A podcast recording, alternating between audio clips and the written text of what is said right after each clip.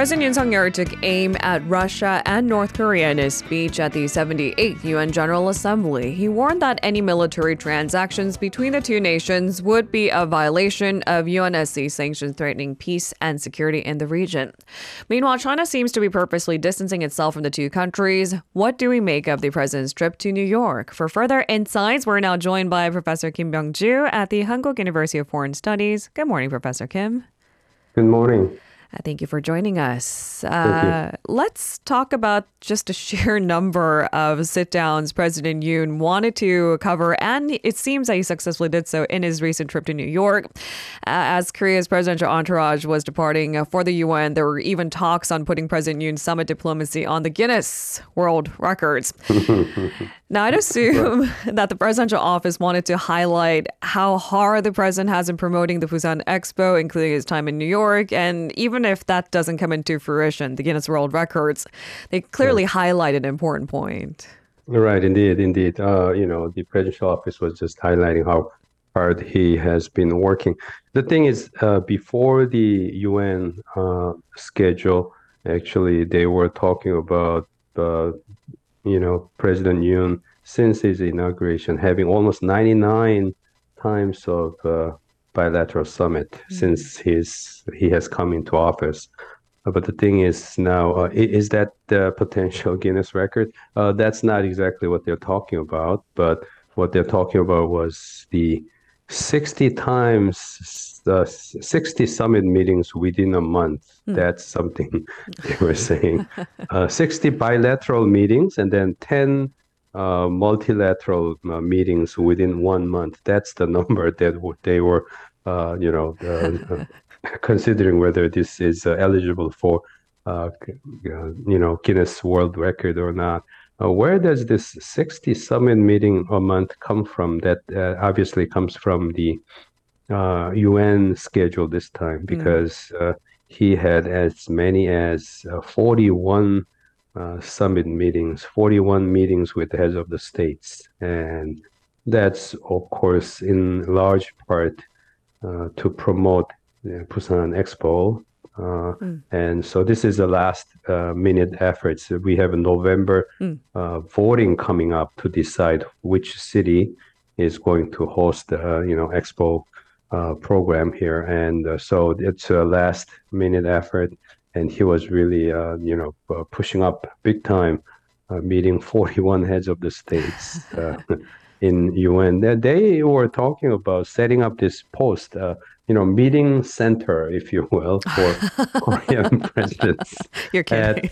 At, the, no, really, it's interesting, right? Because uh, Korean uh, head of delegate, uh, what do you call it? The UN delegation mm. office for Korea. Korea has of course, in New York City, we have a, a consulate general's office mm. for Korea, but uh, along with that, there is a kind of like embassy like uh, presence. That's where uh, the head of delegation from Korea to represent Korea in UN, together with uh, the staff, uh, resides. It's kind of like semi embassy style office, and uh, that's right next to uh, UN headquarters. So it's mm-hmm. like a walking distance. Mm-hmm. And uh, in this, uh, you know, UN delegation office, they set up like they're talking about, you know, to switch back and forth. They said they set up two different rooms alongside mm-hmm. for this mm-hmm. meeting, so that President Yoon can uh, go between these rooms. Okay. Uh, you know, having the back-to-back meetings, uh, forty-one. you know, meetings of with head of states for the four five days. So it was a really interesting uh, operation, and I don't know. Uh, as as as a former diplomat myself, I was feeling bad for my uh, you know colleagues at the uh, ex colleagues at the foreign. That's incredible commitment, right? Operation. You right. know, I don't know how they uh, they pulled off, but so they were even talking about the world record and everything. But uh, it just comes on uh, come comes together. They all come together as one main point that how hard the Korean government and also President Yoon was working on kind of uh, finishing, uh, approaching the finish line of this big run, uh, big time to achieve uh, Busan Expo game. So it was a very interesting story. They, at the end of the at the end of it, they decided, oh yeah, okay, we realized that the political diplomatic affairs are not the subject for Guinness uh, World Book of Records. Right. So they they gave up on that uh, idea, but uh, you know it was a very interesting uh, case, I guess. It, it turned heads and it got our attention. I mean, just uh, just the fact that it was even up for it or viable for it. I, I think it highlights an important point. And as you've said, Dr. Kim, that less leg effort to um, try to host, he was on Expo, only less than two months to go until uh, all members are able to vote. Of course, there were many other talking points that were brought up in President Yoon's speech. Uh, namely, in his UN General Assembly speech, we heard he touched upon the idea of carbon free alliance. Can you help us understand what this is about? Yeah, this may be something new for many of the audience here. Uh, Carbon Free Alliance (CFA). Uh, Carbon Free Alliance. Uh, this comes to us as a relatively new new uh, idea, but I think uh, compared to that, I think many of us have heard about RE100. Uh, you know, the idea that uh, corporations, countries wants to achieve all of 100% of their uh, energy supply based on renewable energy. So RE100 movement has been going on for quite some time. Uh, Korea's case, for example, the SK uh, group and Samsung also they signed up for it. Uh, it's uh, like worldwide. Uh, you know, they they have this like a RE100 alliance, and that they only accept uh, some of the world's biggest corporations. And as I said, SK and Samsung are members. And so overall, RE100 movement has been something that has been going on quite some time and big movement. The problem is RE100, uh, you know, um, filling up your 100% of energy use based on uh, renewable energy sounds great.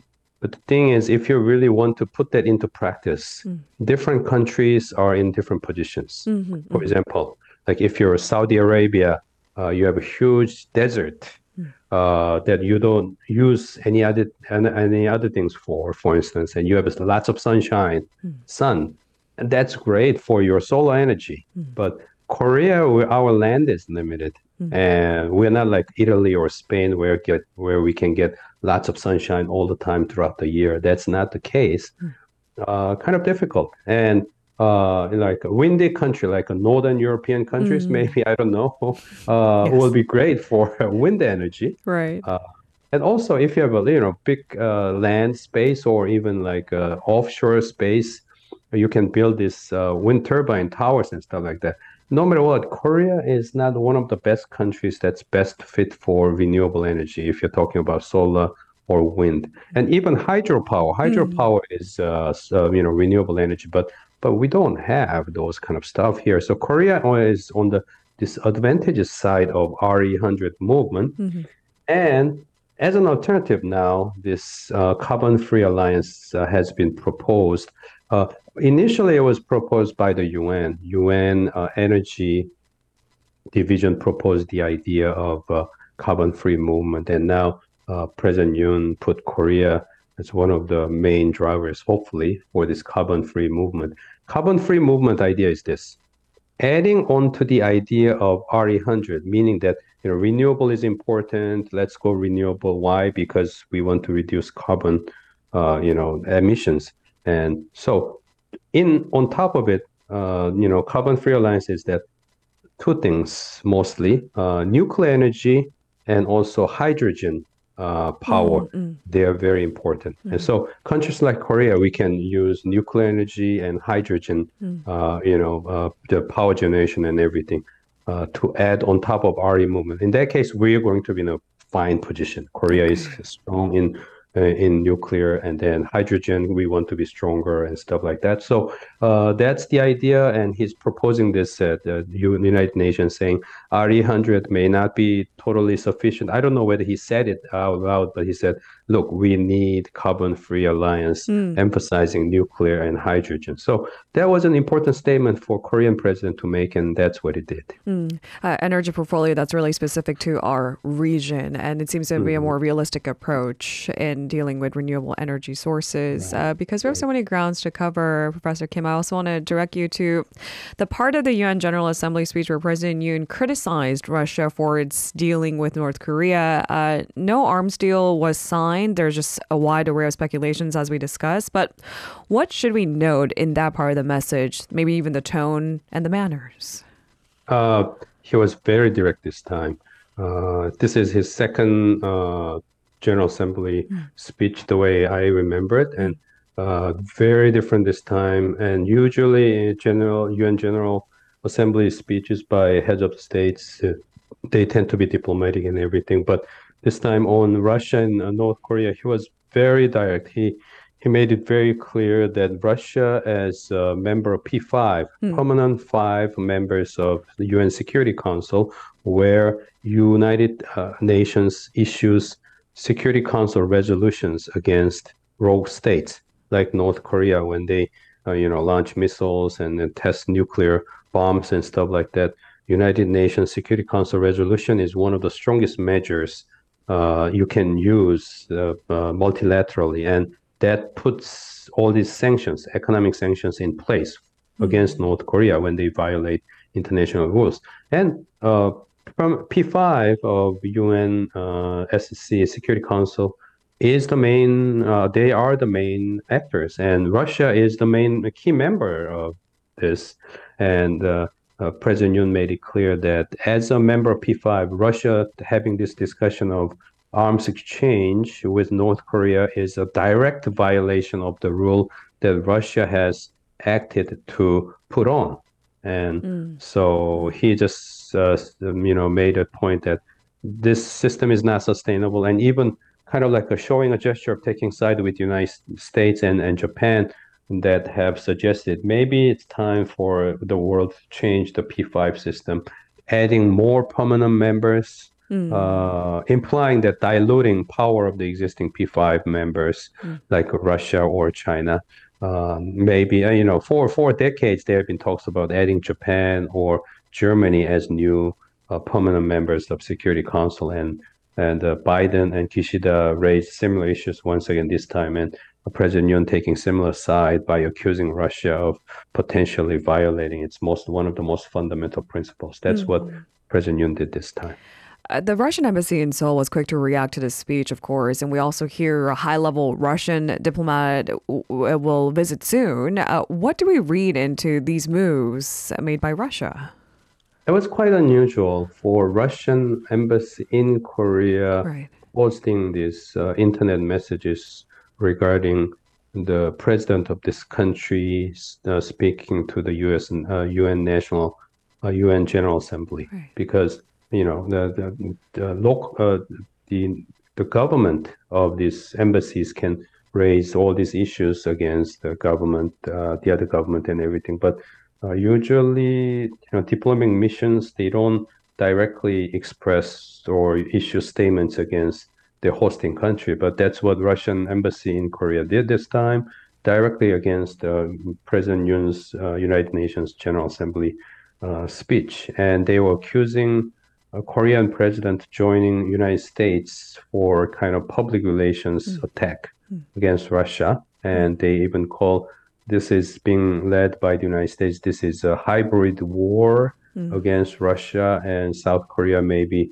uh, joining a part here, and that's not uh, desirable. So that's a, some of the strongest possible wording you can expect mm. uh, to be issued from a diplomatic post uh, posted here in Korea. So it was uh, very regretful in a way, mm. you know, considering diplomatic norms and everything. And of course, this followed the fact that uh, uh, Vice Minister of Foreign Affairs, first Vice Minister of Foreign Affairs, Jang Ho-jin, actually uh, summoned Russian Ambassador Kulik to Minister of Foreign Affairs a few days ago, protesting against the, the meeting between Putin and uh, Kim Jong Un. At that time, reportedly, Russian ambassador to Korea didn't really issue any strong statement, which is diplomatic norm. But afterwards, uh, you know, these is- statements issued, being issued against President Yoon and so on, seems uh, quite serious. But adding to that, uh, relating to the second part of your question, mm. we are hearing that the Russian uh, Deputy Minister of Foreign Affairs in charge of Asia Pacific affairs may be uh, coming mm. in to Seoul this coming week. We still have to confirm all the details, but Andrei Rudenko is the deputy minister of foreign affairs in charge of Asia Pacific, and actually his visit had been talked about even before Kim Jong Un's meeting with uh, Putin. So uh, we may not attach too much of importance to this, but then again, you know, having this uh, schedule considered, maybe we can find the possibility of managing the situation better because he's coming into mm. town anyway, mm. and we can talk, talk about Putin Kim Jong Un meeting together with uh, Russian embassies, this strong statement and everything. So this could be potentially positive. Okay, so we'll have to wait and see. And and finally, uh, perhaps in contrast to how direct President Yoon was about addressing Russia this time, uh, in his UN General Assembly speech. President Yoon did not mention China, perhaps strategically. And on Saturday, Korea's prime minister met with Xi Jinping in Hangzhou on the sidelines of the Asian Games opening ceremony.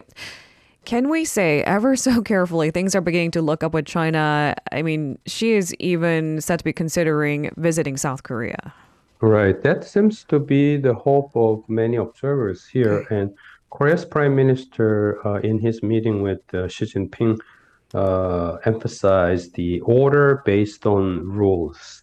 Mm-hmm. And so that's a very good thing that Korean Prime Minister actually emphasized the, the, the Korea's point very clearly. Mm. Uh, Korea supports order based on rules, and that that includes a lot of different things, of course. And and that was taken quite positively by Korean observers. Mm.